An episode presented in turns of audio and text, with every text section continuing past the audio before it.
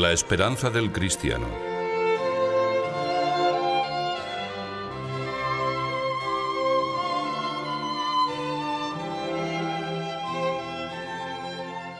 Hace ya bastantes años, con un convencimiento que se acrecentaba de día en día, escribí, Espéralo todo de Jesús. Tú no tienes nada, no vales nada, no puedes nada. Él obrará si en Él te abandonas. Ha pasado el tiempo y aquella convicción mía se ha hecho aún más robusta, más honda. He visto en muchas vidas que la esperanza en Dios enciende maravillosas hogueras de amor con un fuego que mantiene palpitante el corazón, sin desánimos, sin decaimientos, aunque a lo largo del camino se sufra y a veces se sufra de veras. Mientras leía el texto de la epístola de la misa, me he conmovido e imagino que a vosotros os ha sucedido otro tanto. Comprendía que Dios nos ayudaba, con las palabras del apóstol, a contemplar el entramado divino de las tres virtudes teologales, que componen el armazón sobre el que se teje la auténtica existencia del hombre cristiano, de la mujer cristiana. Oíd de nuevo a San Pablo. Justificados por la fe, mantengamos la paz con Dios mediante nuestro Señor Jesucristo, por quien, en virtud de la fe, tenemos cabida en esta gracia, en la que permanecemos firmes y nos gloriamos con la esperanza de la gloria de los hijos de Dios. Pero no nos gloriamos solamente en esto, nos gozamos también en las tribulaciones, sabiendo que la tribulación ejercita la paciencia, la paciencia sirve a la prueba, y la prueba a la esperanza, esperanza que no defrauda, porque la caridad de Dios ha sido derramada en nuestros corazones por medio del Espíritu Santo. Aquí, en la presencia de Dios, que nos preside desde el sagrario, cómo fortalece esta proximidad real de Jesús. Vamos a meditar hoy acerca de ese suave don de Dios, la esperanza, que colma nuestras almas de alegría, spe gaudentes, gozosos porque, si somos fieles, nos aguarda el amor infinito. No olvidemos jamás que para todos, para cada uno de nosotros, por tanto, solo hay dos modos de estar en la tierra. Se vive vida divina, luchando para agradar a Dios, o se vive vida animal, más o menos humanamente ilustrada, cuando se prescinde de él. Nunca he concedido demasiado peso a los antones que alardean de no ser creyentes.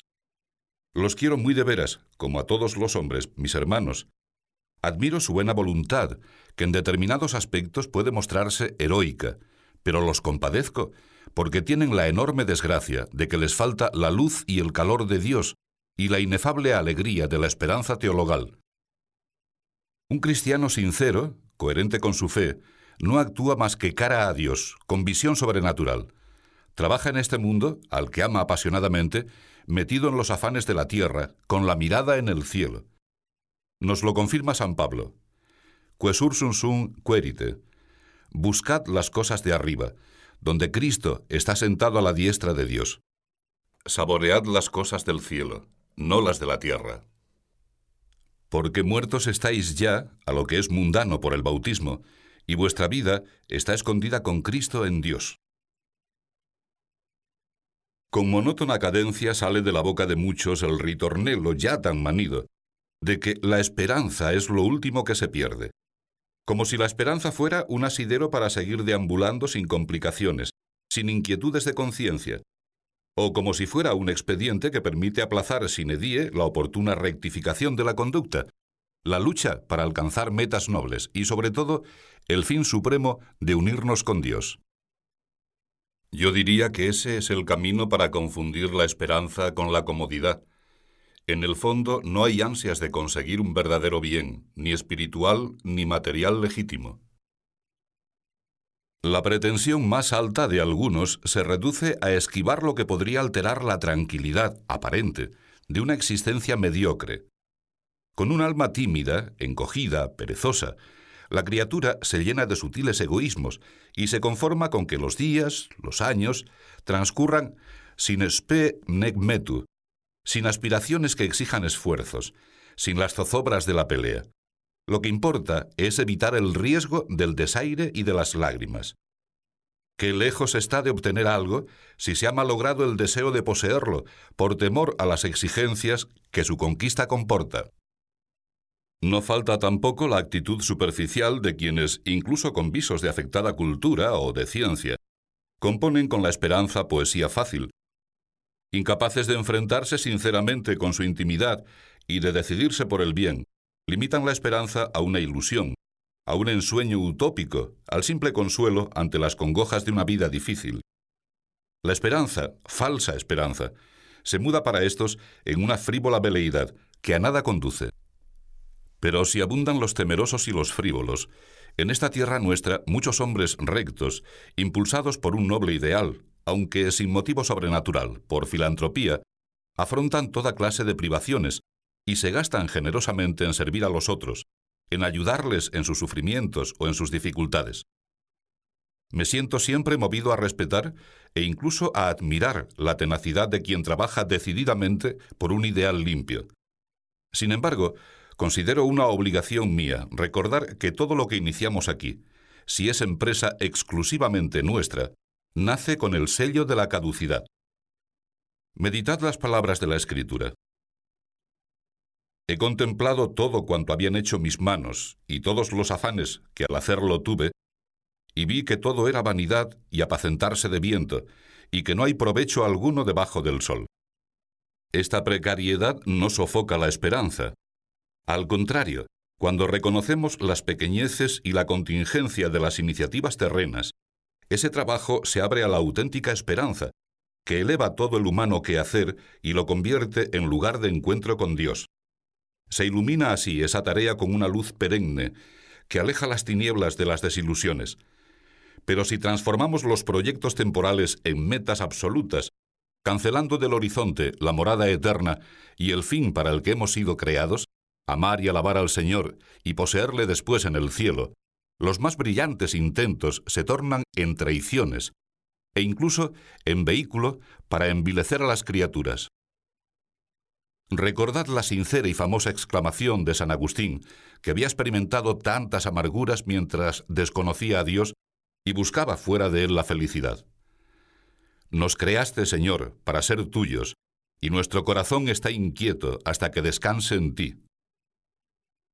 Quizá no exista nada más trágico en la vida de los hombres que los engaños padecidos por la corrupción o por la falsificación de la esperanza, presentada con una perspectiva que no tiene como objeto el amor que sacia sin saciar. A mí, y deseo que a vosotros os ocurra lo mismo, la seguridad de sentirme, de saberme, hijo de Dios, me llena de verdadera esperanza, que por ser virtud sobrenatural, al infundirse en las criaturas, se acomoda a nuestra naturaleza y es también virtud muy humana. Estoy feliz con la certeza del cielo que alcanzaremos si permanecemos fieles hasta el final, con la dicha que nos llegará, quoniam bonus, porque mi Dios es bueno y es infinita su misericordia.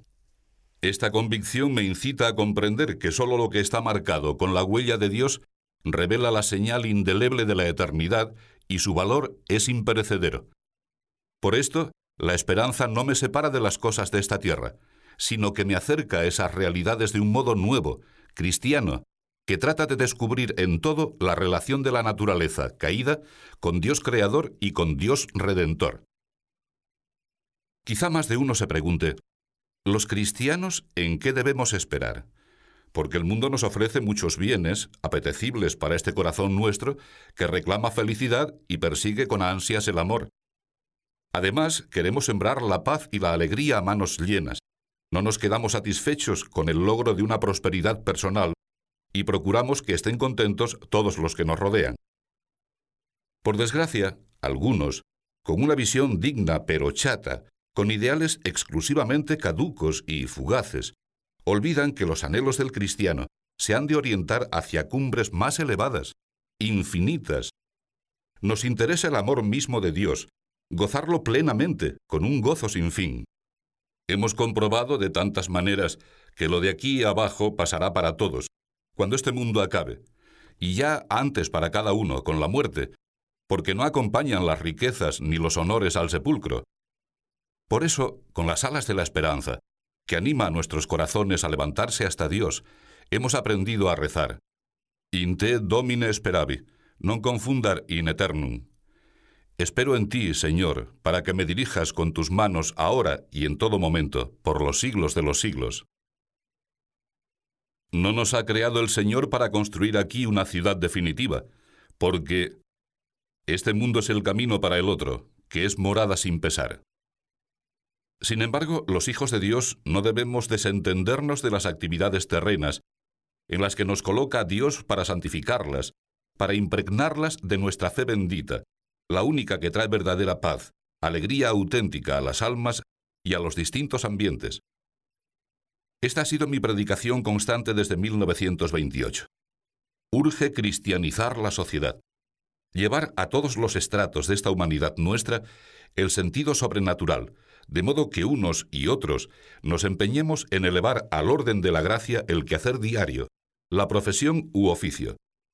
De esta forma, todas las ocupaciones humanas se iluminan con una esperanza nueva, que trasciende el tiempo y la caducidad de lo mundano. Por el bautismo somos portadores de la palabra de Cristo que serena, que enciende y aquieta las conciencias heridas. Y para que el Señor actúe en nosotros y por nosotros, hemos de decirle que estamos dispuestos a luchar cada jornada, aunque nos veamos flojos e inútiles, aunque percibamos el peso inmenso de las miserias personales y de la pobre personal debilidad. Hemos de repetirle que confiamos en Él, en su asistencia, si es preciso como Abraham, contra toda esperanza. Así, trabajaremos con renovado empeño y enseñaremos a la gente a reaccionar con serenidad, libres de odios, de recelos, de ignorancias, de incomprensiones, de pesimismos, porque Dios todo lo puede. Allí donde nos encontremos, nos exhorta el Señor. Vela. Alimentemos en nuestras conciencias, ante esa petición de Dios, los deseos esperanzados de santidad, con obras. Dame, hijo mío, tu corazón, nos sugiere al oído. Déjate de construir castillos con la fantasía. Decídete a abrir tu alma a Dios, pues exclusivamente en el Señor hallarás fundamento real para tu esperanza y para hacer el bien a los demás. Cuando no se lucha consigo mismo, cuando no se rechazan terminantemente los enemigos que están dentro de la ciudadela interior, el orgullo, la envidia, la concupiscencia de la carne y de los ojos, la autosuficiencia, la alocada avidez de libertinaje, cuando no existe esa pelea interior, los más nobles ideales se agostan como la flor del heno, que al salir el sol ardiente se seca la hierba, cae la flor y se acaba su vistosa hermosura. Después, en el menor resquicio, brotarán el desaliento y la tristeza como una planta dañina e invasora. No se conforma Jesús con un asentimiento titubeante. Pretende, tiene derecho a que caminemos con entereza, sin concesiones ante las dificultades. Exige pasos firmes, concretos, pues de ordinario los propósitos generales sirven para poco. Esos propósitos tan poco delineados me parecen ilusiones falaces que intentan acallar las llamadas divinas que percibe el corazón. Fuegos fatuos que no queman ni dan calor y que desaparecen con la misma fugacidad con que han surgido. Por eso, me convenceré de que tus intenciones para alcanzar la meta son sinceras si te veo marchar con determinación. Obra el bien revisando tus actitudes ordinarias ante la ocupación de cada instante, Practica la justicia, precisamente en los ámbitos que frecuentas, aunque te dobles por la fatiga. Fomenta la felicidad de los que te rodean, sirviendo a los otros con alegría en el lugar de tu trabajo, con esfuerzo para acabarlo con la mayor perfección posible, con tu comprensión, con tu sonrisa, con tu actitud cristiana. Y todo por Dios, con el pensamiento en su gloria, con la mirada alta, anhelando la patria definitiva, que sólo ese fin merece la pena.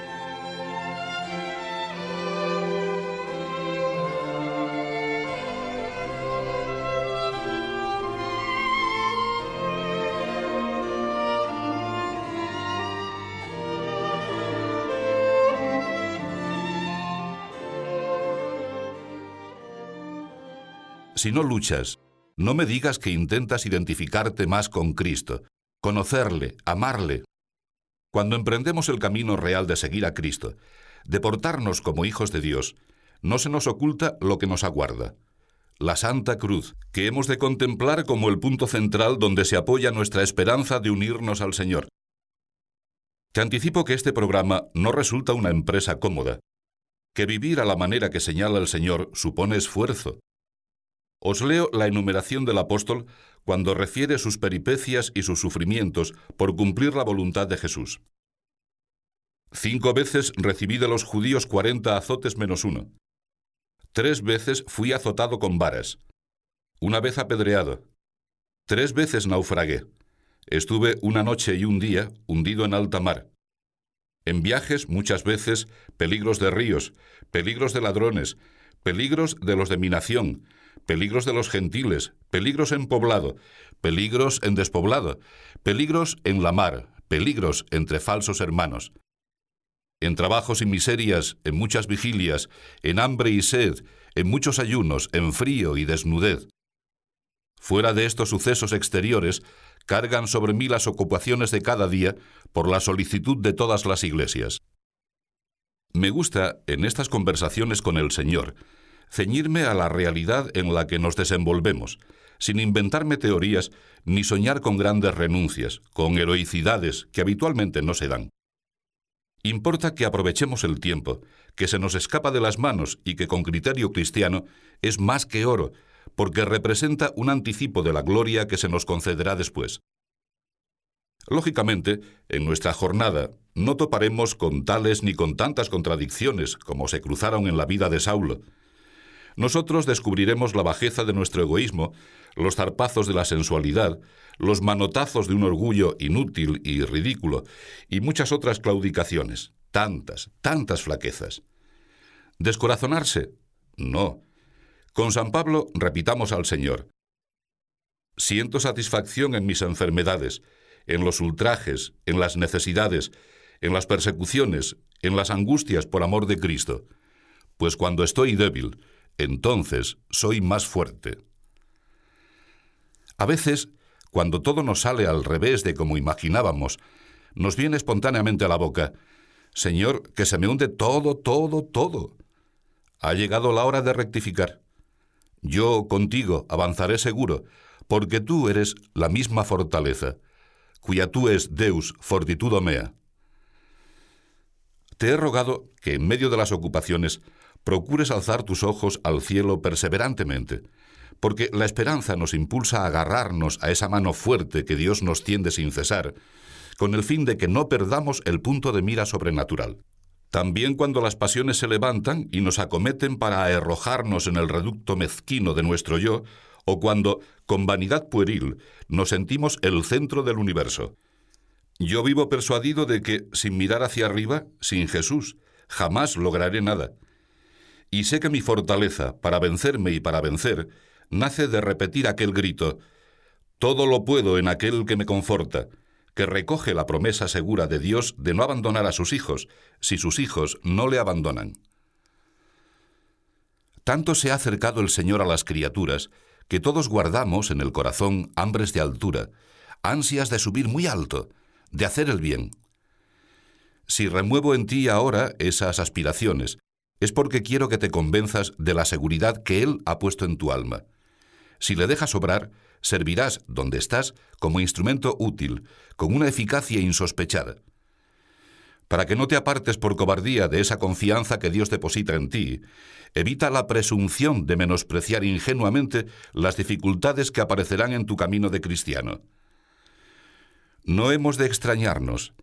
Arrastramos en nosotros mismos, consecuencia de la naturaleza caída, un principio de oposición, de resistencia a la gracia, son las heridas del pecado de origen, enconadas por nuestros pecados personales. Por tanto, hemos de emprender esas ascensiones, esas tareas divinas y humanas, las de cada día, que siempre desembocan en el amor de Dios, con humildad, con corazón contrito, fiados en la asistencia divina y dedicando nuestros mejores esfuerzos, como si todo dependiera de uno mismo. Mientras peleamos, una pelea que durará hasta la muerte, no excluyas la posibilidad de que se alcen violentos los enemigos de fuera y de dentro. Y por si fuera poco ese lastre, en ocasiones se agolparán en tu mente los errores cometidos, quizá abundantes. Te lo digo en nombre de Dios, no desesperes. Cuando eso suceda, que no debe forzosamente suceder, ni será lo habitual, convierte esa ocasión en un motivo de unirte más con el Señor. Porque Él, que te ha escogido como hijo, no te abandonará. Permite la prueba para que ames más y descubras con más claridad su continua protección, su amor. Insisto, ten ánimo, porque Cristo, que nos perdonó en la cruz, sigue ofreciendo su perdón en el sacramento de la penitencia, y siempre tenemos por abogado ante el Padre a Jesucristo el justo. Él mismo es la víctima de propiciación por nuestros pecados, y no tan solo por los nuestros, sino también por los de todo el mundo, para que alcancemos la victoria. Adelante, pase lo que pase. Bien cogido del brazo del Señor, considera que Dios no pierde batallas.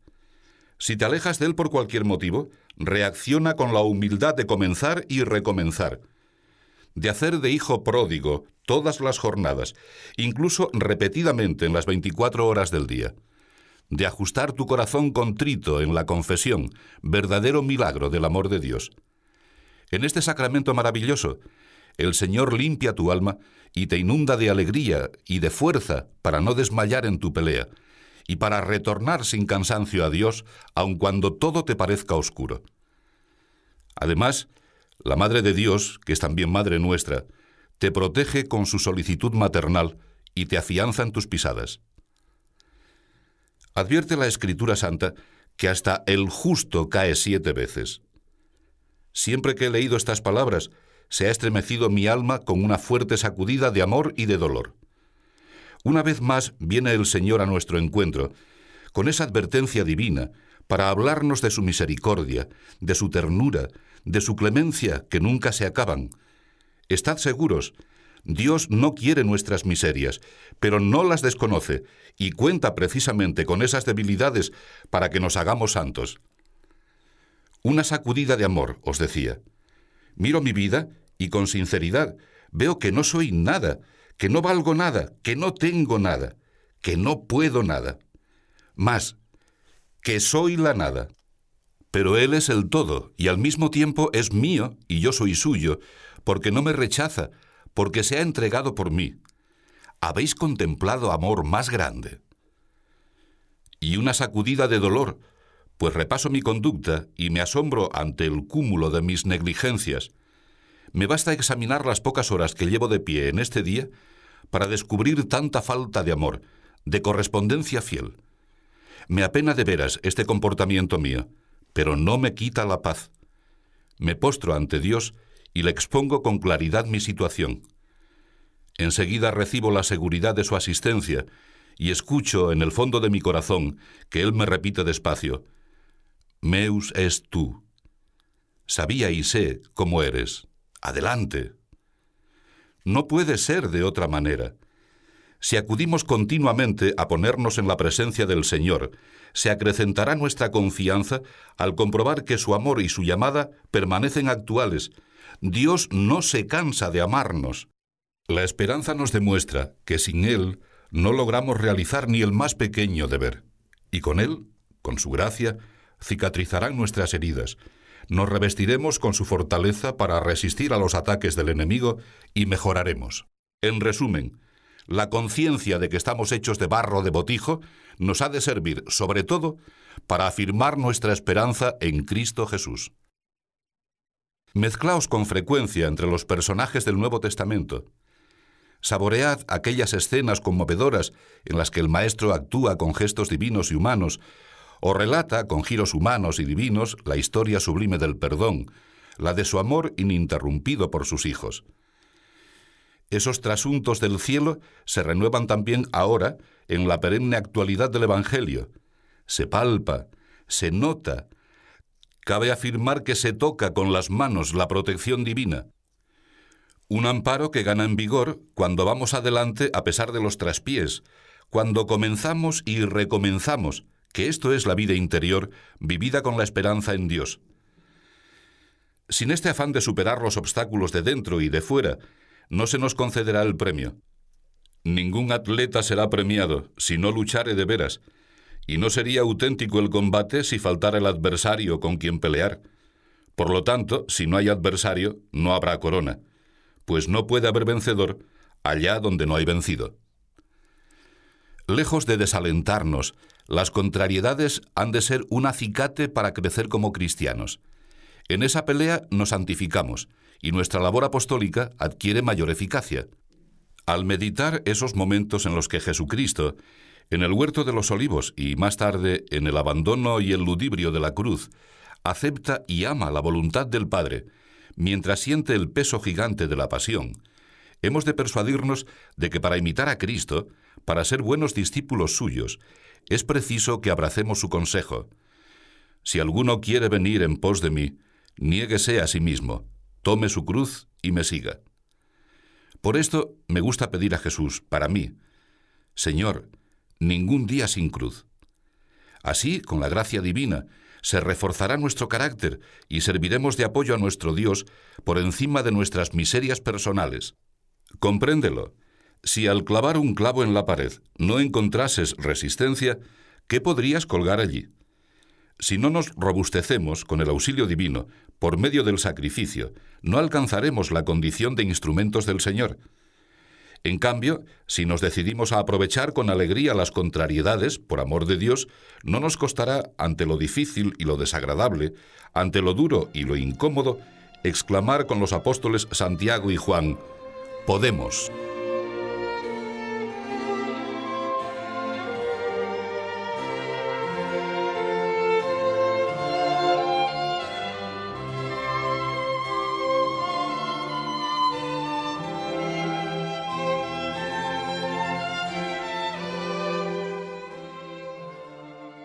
Debo preveniros ante una asechanza que no desdeña en emplear Satanás, ese no se toma vacaciones, para arrancarnos la paz. Quizá en algún instante se insinúa la duda, la tentación de pensar que se retrocede lamentablemente o de que apenas se avanza. Hasta cobra fuerza el convencimiento de que, no obstante el empeño por mejorar, se empeora. Os aseguro que de ordinario, ese juicio pesimista refleja solo una falsa ilusión, un engaño que conviene rechazar. Suele suceder en esos casos que el alma se torna más atenta, la conciencia más fina, el amor más exigente. O bien, ocurre que la acción de la gracia ilumina con más intensidad y saltan a los ojos tantos detalles que en una penumbra pasarían inadvertidos. Sea lo que fuere, hemos de examinar atentamente esas inquietudes, porque el Señor, con su luz, nos pide más humildad o más generosidad. Acordaos de que la providencia de Dios nos conduce sin pausas y no escatima su auxilio, con milagros portentosos y con milagros menudos, para sacar adelante a sus hijos.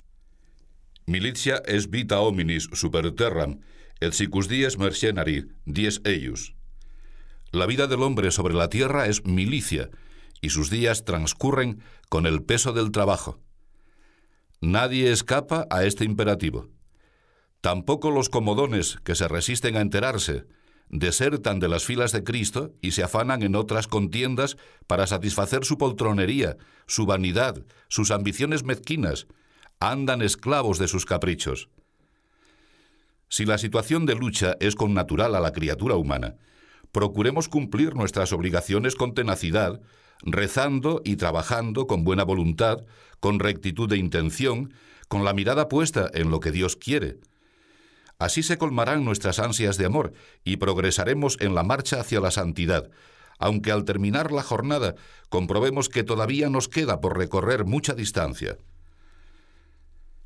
Renovad cada mañana, con un servian decidido, te serviré, Señor, el propósito de no ceder, de no caer en la pereza o en la desidia, de afrontar los quehaceres con más esperanza, con más optimismo, bien persuadidos de que si en alguna escaramuza salimos vencidos, podremos superar ese bache con un acto de amor sincero. La virtud de la esperanza, seguridad de que Dios nos gobierna con su providente omnipotencia, que nos da los medios necesarios, nos habla de esa continua bondad del Señor con los hombres, contigo, conmigo, siempre dispuesto a oírnos, porque jamás se cansa de escuchar. Le interesan tus alegrías, tus éxitos, tu amor, y también tus apuros, tu dolor, tus fracasos. Por eso, no esperes en Él solo cuando tropieces con tu debilidad. Dirígete a tu Padre del cielo en las circunstancias favorables y en las adversas, acogiéndote a su misericordiosa protección. y la certeza de nuestra nulidad personal, no se requiere una gran humildad para reconocer esta realidad, somos una auténtica multitud de ceros, se trocará en una fortaleza irresistible, porque a la izquierda de nuestro yo estará Cristo. ¿Y qué cifra inconmensurable resulta? El Señor es mi fortaleza y mi refugio. ¿A quién temeré? Acostumbraos a ver a Dios detrás de todo, a saber que Él nos aguarda siempre, que nos contempla y reclama justamente que le sigamos con lealtad, sin abandonar el lugar que en este mundo nos corresponde. Hemos de caminar con vigilancia afectuosa, con una preocupación sincera de luchar para no perder su divina compañía. Esta lucha del Hijo de Dios no va unida a tristes renuncias, a oscuras resignaciones, a privaciones de alegría. Es la reacción del enamorado, que mientras trabaja y mientras descansa, mientras goza y mientras padece, pone su pensamiento en la persona amada, y por ella se enfrenta gustosamente con los diferentes problemas. En nuestro caso, además, como Dios, insisto, no pierde batallas, nosotros, con Él, nos llamaremos vencedores. Tengo la experiencia de que, si me ajusto fielmente a sus requerimientos, me pone en verdes prados y me lleva a frescas aguas. Recrea mi alma y me guía por amor de su nombre. Aunque haya de pasar por un valle tenebroso, no temo mal alguno, porque tú estás conmigo. Tu clava y tu callado son mi consuelo. En las batallas del alma, la estrategia muchas veces es cuestión de tiempo, de aplicar el remedio conveniente con paciencia, con tozudez. Aumentad los actos de esperanza. Os recuerdo que sufriréis derrotas o que pasaréis por altibajos, Dios permita que sean imperceptibles en vuestra vida interior, porque nadie anda libre de esos percances. Pero el Señor, que es omnipotente y misericordioso, nos ha concedido los medios idóneos para vencer.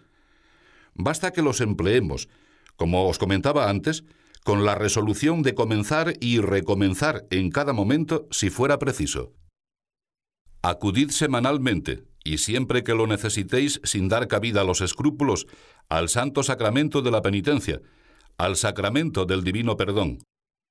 Revestidos de la gracia, cruzaremos a través de los montes y subiremos la cuesta del cumplimiento del deber cristiano sin detenernos. Utilizando estos recursos, con buena voluntad y rogando al Señor que nos otorgue una esperanza cada día más grande, poseeremos la alegría contagiosa de los que se saben hijos de Dios. Si Dios está con nosotros, ¿quién nos podrá derrotar? Optimismo, por lo tanto, Movidos por la fuerza de la esperanza, lucharemos para borrar la mancha viscosa que extienden los sembradores del odio y redescubriremos el mundo con una perspectiva gozosa, porque ha salido hermoso y limpio de las manos de Dios, y así de bello lo restituiremos a Él si aprendemos a arrepentirnos.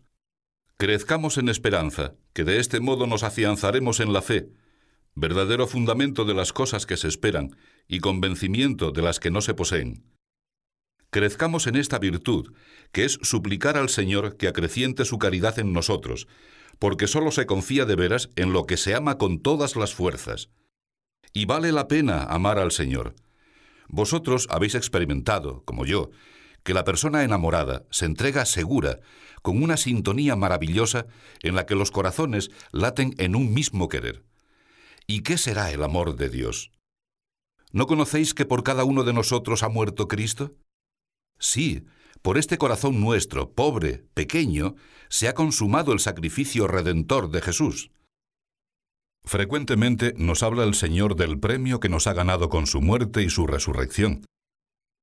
Yo voy a preparar un lugar para vosotros, y cuando habré ido y os haya preparado lugar, vendré otra vez y os llevaré conmigo, para que donde yo estoy, estéis también vosotros. El cielo es la meta de nuestra senda terrena. Jesucristo nos ha precedido y allí, en compañía de la Virgen y de San José, a quien tanto venero, de los ángeles y de los santos, aguarda nuestra llegada. No han faltado nunca los herejes, también en la época apostólica, que han intentado arrancar a los cristianos la esperanza. Si se predica a Cristo como resucitado de entre los muertos, ¿cómo es que algunos de vosotros andan diciendo que no hay resurrección de los muertos? Pues si no hay resurrección de muertos, tampoco Cristo ha resucitado. Pero si no resucitó Cristo, vana es vuestra predicación y vana es también vuestra fe. La divinidad de nuestro camino, Jesús, camino, verdad y vida, es prenda segura de que acaba en la felicidad eterna si de Él no nos apartamos. Qué maravilloso será cuando nuestro Padre nos diga, Siervo bueno y fiel, porque has sido fiel en las cosas pequeñas, yo te confiaré las grandes. Entra en el gozo de tu Señor. Esperanzados. Ese es el prodigio del alma contemplativa. Vivimos de fe y de esperanza y de amor, y la esperanza nos vuelve poderosos. ¿Recordáis a San Juan? A vosotros escribo, jóvenes, porque sois valientes y la palabra de Dios permanece en vosotros y vencisteis al maligno. Dios nos surge para la juventud eterna de la Iglesia y de la humanidad entera. Podéis transformar en divino todo lo humano, como el rey Midas convertía en oro todo lo que tocaba. No lo olvidéis nunca. Después de la muerte os recibirá el amor, y en el amor de Dios encontraréis, además, todos los amores limpios que habéis tenido en la tierra. El Señor ha dispuesto que pasemos esta breve jornada de nuestra existencia trabajando, y como su unigénito, haciendo el bien. Entretanto, hemos de estar alerta, a la escucha de aquellas llamadas que San Ignacio de Antioquía notaba en su alma al acercarse la hora del martirio. Ven al Padre, ven hacia tu Padre, que te espera ansioso.